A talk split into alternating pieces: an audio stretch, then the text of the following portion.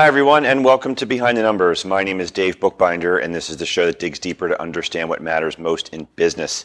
So, today we're going to be talking about the topic of positive psychology, which is basically the idea that we're going to be reframing negativity, negativity into something that's more optimistic. And who better to talk to about that topic than Mike Duffy, who is the founder and CEO of Happiness Wealth Management, the founder of the Happiness Hall of Fame. He's the author of five books, and he's also a TEDx speaker. Mike, welcome to Behind the Numbers. Dave, thank you very much for having me. It's a pleasure to be here. And I am happy to have you here, pun intended. Why don't you tell the audience a little bit about who you are, and then we'll jump in. Sure. So, about 10 years ago, I decided because of the fact there was so much bad news that I would be the antidote to that bad news, that I would form a happiness hall of fame to recognize, celebrate, and encourage people and organizations that make other people happy. So in the hall is Muhammad Ali, Deepak Chopra, Dolly Parton, Steph Curry, the Golden State Warriors, the Wounded Warrior Project, Make a Wish, on and on and on. Great people who bring great things to the world.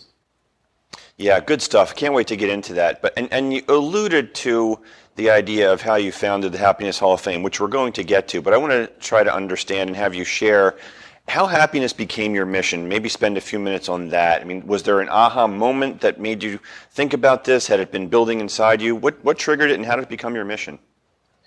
Sure. You know, there was a couple of things. You know, one of the things is as a wealth manager, I must stick my head into the lion's mouth of bad news every moment of the day so that I can position clients' portfolios to be in the best place possible based on the circumstances of the day. So I can't escape it. I cannot turn off the news. I'm a news junkie anyway, but exposure to that kind of bad news uh, can take a toll on you. Uh, you know, I have a degree in psychology, and I thought, you know what, it's it's time to break that cycle and to show just how good life can be, how beautiful life is. Yeah, you might, Mike. Let's talk a little bit about the wealth management practice. So, help connect the dots between your, your so-called day job as a wealth manager and this mission of creating, spreading uh, the awareness of happiness. Sure. So I'm a financial planner. I'll be celebrating 30 years of helping people make the most of their money in November. And as a financial planner, we sit down and what we're trying to get to is folks' goals. But when I left Merrill Lynch close to four years ago, I decided to focus on people's happiness as it relates to their money. So the first question that I ask my clients or new clients is what makes you happy and how can we get more of that? Let's set up a happiness goal. Let's put that into the plan to make sure that we're using your money to an extent that makes you happy. So that's why I started Happiness Wealth Management. Nice. And are you finding that you are attracting a different form of clientele, if you will, than uh, your your former gig? You know, I wouldn't say that I'm attracting a different form, but what we're doing inside the practice is doing something different. And people really like that. You know, it has been shown scientifically that when you give, it makes you happy. And a lot of folks don't have a plan for giving and a tax strategy for giving. There's two ways to give. You can give in a way that doesn't make tax sense, and you can give in a way like, for example, taking highly, uh, you know, uh, taking stock, let's say, with a high cost basis, and instead of selling it to generate money to give, put that into a donor advised fund. Let's say you've got $10,000 worth of gains you put that into a donor advised fund you don't have to pay tax on that and now you you have more money to give as opposed to just selling it paying the tax and giving. So you know there's a that's i focus on a lot of tax strategies that are tax efficient in terms of investing Right. So I get it now about the idea of, of creating the goal of happiness as opposed to a, a physical goal of, say, purchasing a house or a boat, et cetera, or retirement even. But does the happiness theme impact where and, and what you invest in? You know, there is uh, ESG has become really big in the last decade. So, you know, sometimes folks say, I don't want to invest in tobacco stocks so we can screen out whatever they don't want to invest in, whatever that might be. And that also makes people happy, knowing that their money isn't going towards companies that clash with their values. Yeah, ESG. That's uh, environmental, social, and governance for those not familiar with the acronym. So I uh, imagine that as a wealth manager, that you probably have a formula that you might use to correlate happiness or identify happiness. I think actually, in, in looking at some of the other conversations you've had online, you refer to it as the happiness formula. Am I right, Mike? That's right. So what I would encourage everybody right now is to write down these three letters on your phone or on a piece of paper if you can. It's P plus P equals H. That stands for purpose plus progress equals happiness. You see, Dave, there's two kinds of happiness. There's hedonic happiness, that's the short term fix you get from buying yourself something or taking an expensive vacation. And then there's eudaimonic happiness. Eudaimonic happiness is the happiness that you get from being good to other people, right? A thousand years ago, St. Augustine said, It is in giving that we receive. So you want to write down your purposes in life. And we all have multiple purposes. When I did this exercise 10 years ago, I wrote down under purpose, be a good husband to my wife, be a great dad to my kids, and be the best financial advisor to my clients. And then under progress, I wrote steps like every Saturday night is date night because I learned a long time ago that it's cheaper to hire a babysitter than it is a divorce attorney. right? And then under uh, be a great dad to my kids, coach them in everything that they do. My daughter just got into varsity golf. She's a junior in high school here, and uh, we're celebrating. It's a, it's a big deal. Awesome. Mike, for folks who are watching and listening and want to learn more about you or how they might be able to work with you, uh, what's the best way for them to reach out? Well, if you've got questions about managing your money, you can go to happinesswealthmanagement.com. If you'd like to see wonderful videos of people who've been inducted into the hall and all the wisdom that they bring, and we have this every year at Stanford University, they can go to happinesshalloffame.com. Excellent. And we're going to talk about the Happiness Hall of Fame after our commercial break. We've got about uh, three or four minutes to go in this first segment, Mike. But I, I do want to help to, we'll call it quantify uh, the ROI of happiness, if you will. So with positive psychology, uh, I know enough to be dangerous, but I, I, have read and heard that we're in a better frame of mind. In other words, we're smarter when we're when we're happier. But what's been your experience that you might be able to share, and what the return on happiness is, if you might? Sure. Well, there was a Princeton study that said that if you are a family of four and you make $70,000, you're as happy as Warren Buffett, right? So you, you have to, obviously, every day you have to ignore the negativity that goes in your head. You can't stop, you know, the bad thoughts that you get, but you can't ignore them, right? So that's number one. Number two, you have to get straight with your money right? You have to you have to uh, save money, right? Spend less than you make, and you have to set aside an emergency fund of six to twelve months, and then you want to set aside money for your retirement. One day you're not going to be able to work, or maybe you don't want to work, right? And also, I have found over the years that when people save and invest and the money grows, it makes them happier. So make sure that you have a plan to save and invest. Yeah, for sure. Uh, one more quick one before we bounce here, because I, know that you talked about this in other conversations about how to have the life that you want. And maybe it's connected to money, maybe it's connected to the purpose, but in maybe two minutes, can you summarize for uh, the rest of this segment how folks can achieve that goal? Sure. So that's why the P plus P equals H exercise is so important. All of us have desires in our heart all of us want to do something that maybe we're not doing right now. Now, it doesn't have to be as massive as quitting your job and then doing that thing you always wanted to do. You can take steps, right? You can take baby steps onto the career that you wanted to do, onto maybe the place where you've always wanted to live, but it comes with planning, right? Benjamin Franklin said that 1% of people are successful because only 1% of people write down their goals. So I really stress to folks write down your goals. So we're in August right now. Write down what you want to accomplish by the end of the year in terms of the goals that you want to have, both short and long term. Gotcha. Mike, that's a great spot for us to take a quick pause. Don't go anywhere. And you watching and listening, we'll be right back on Behind the Numbers after this quick commercial break.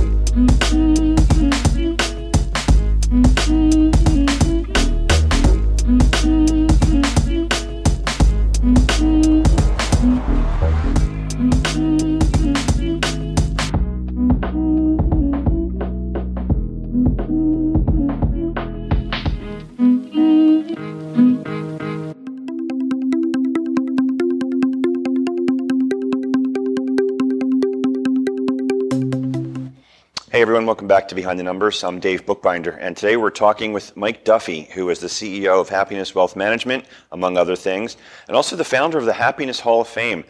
Mike, welcome back for round two here on Behind the Numbers.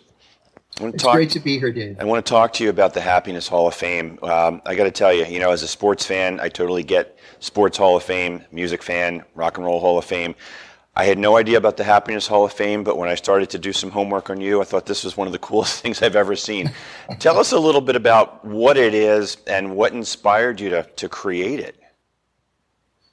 Sure. So, you know, I have been obsessed with happiness since I was 17 years old, and I have a degree in psychology. And, you know, some people are really into cars or whatever your passion is.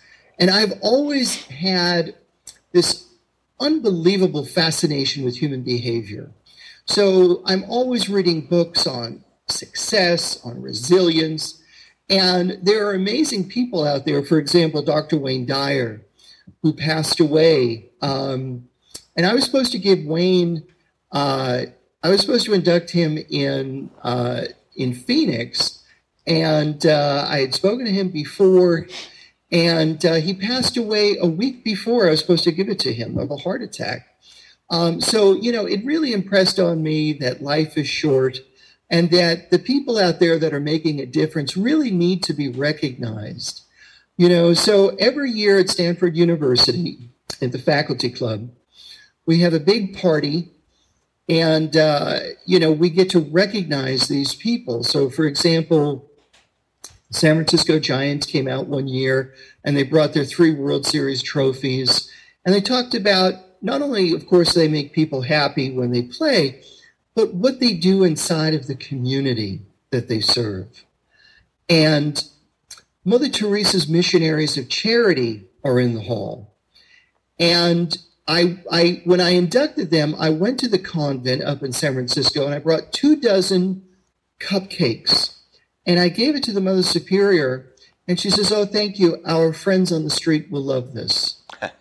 and that statement changed my life. I started looking at homeless people not as people that are down and out of luck, but my friends. And that started the Happiness Hall of Fame homeless outreach.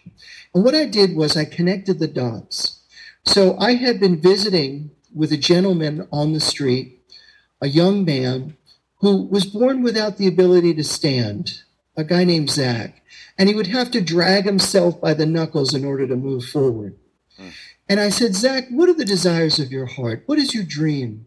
And he said, Mike, I would love to meet the players of the San Francisco Giants.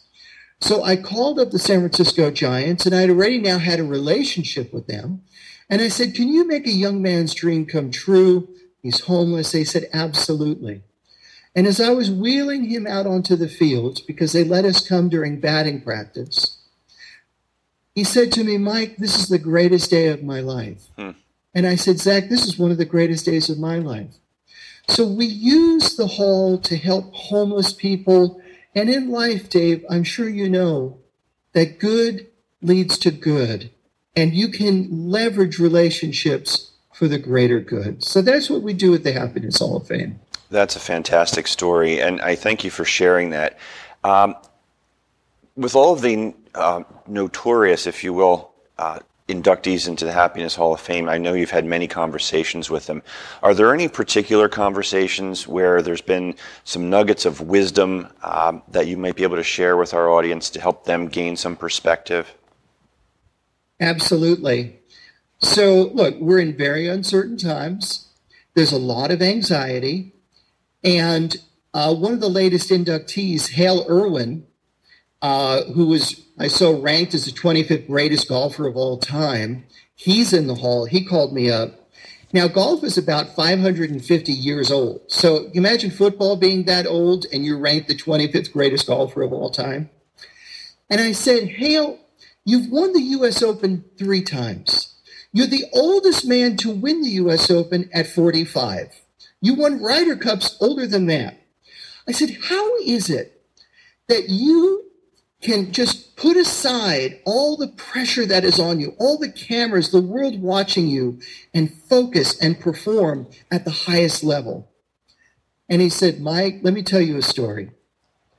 When I was about to win my first U.S. Open back in the 70s, all of a sudden, I thought I was having a heart attack. Now, it turned out to be a panic attack, but back then we didn't know what those were. Hmm. So my heart is beating out of my chest.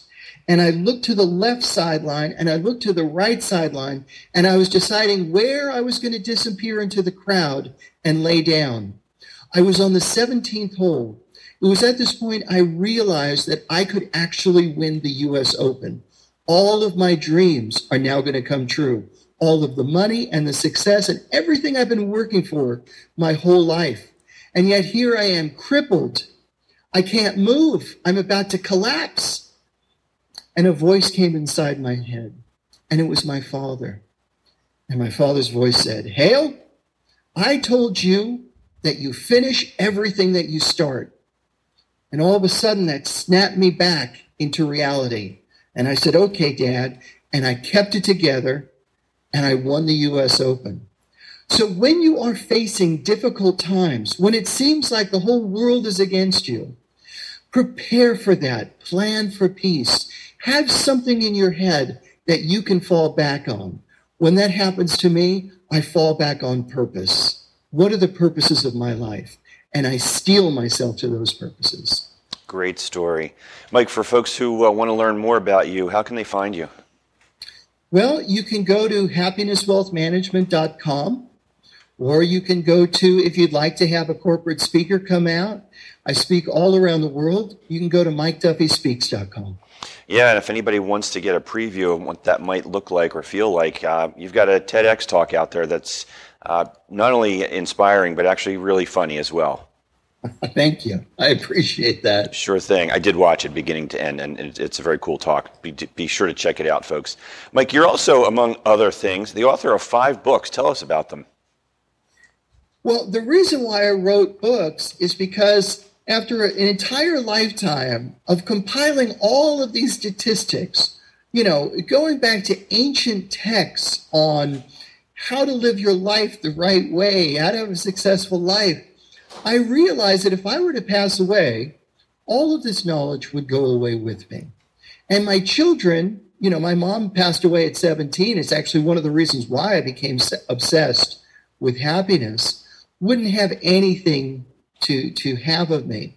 So basically, my books are a love letter to my children.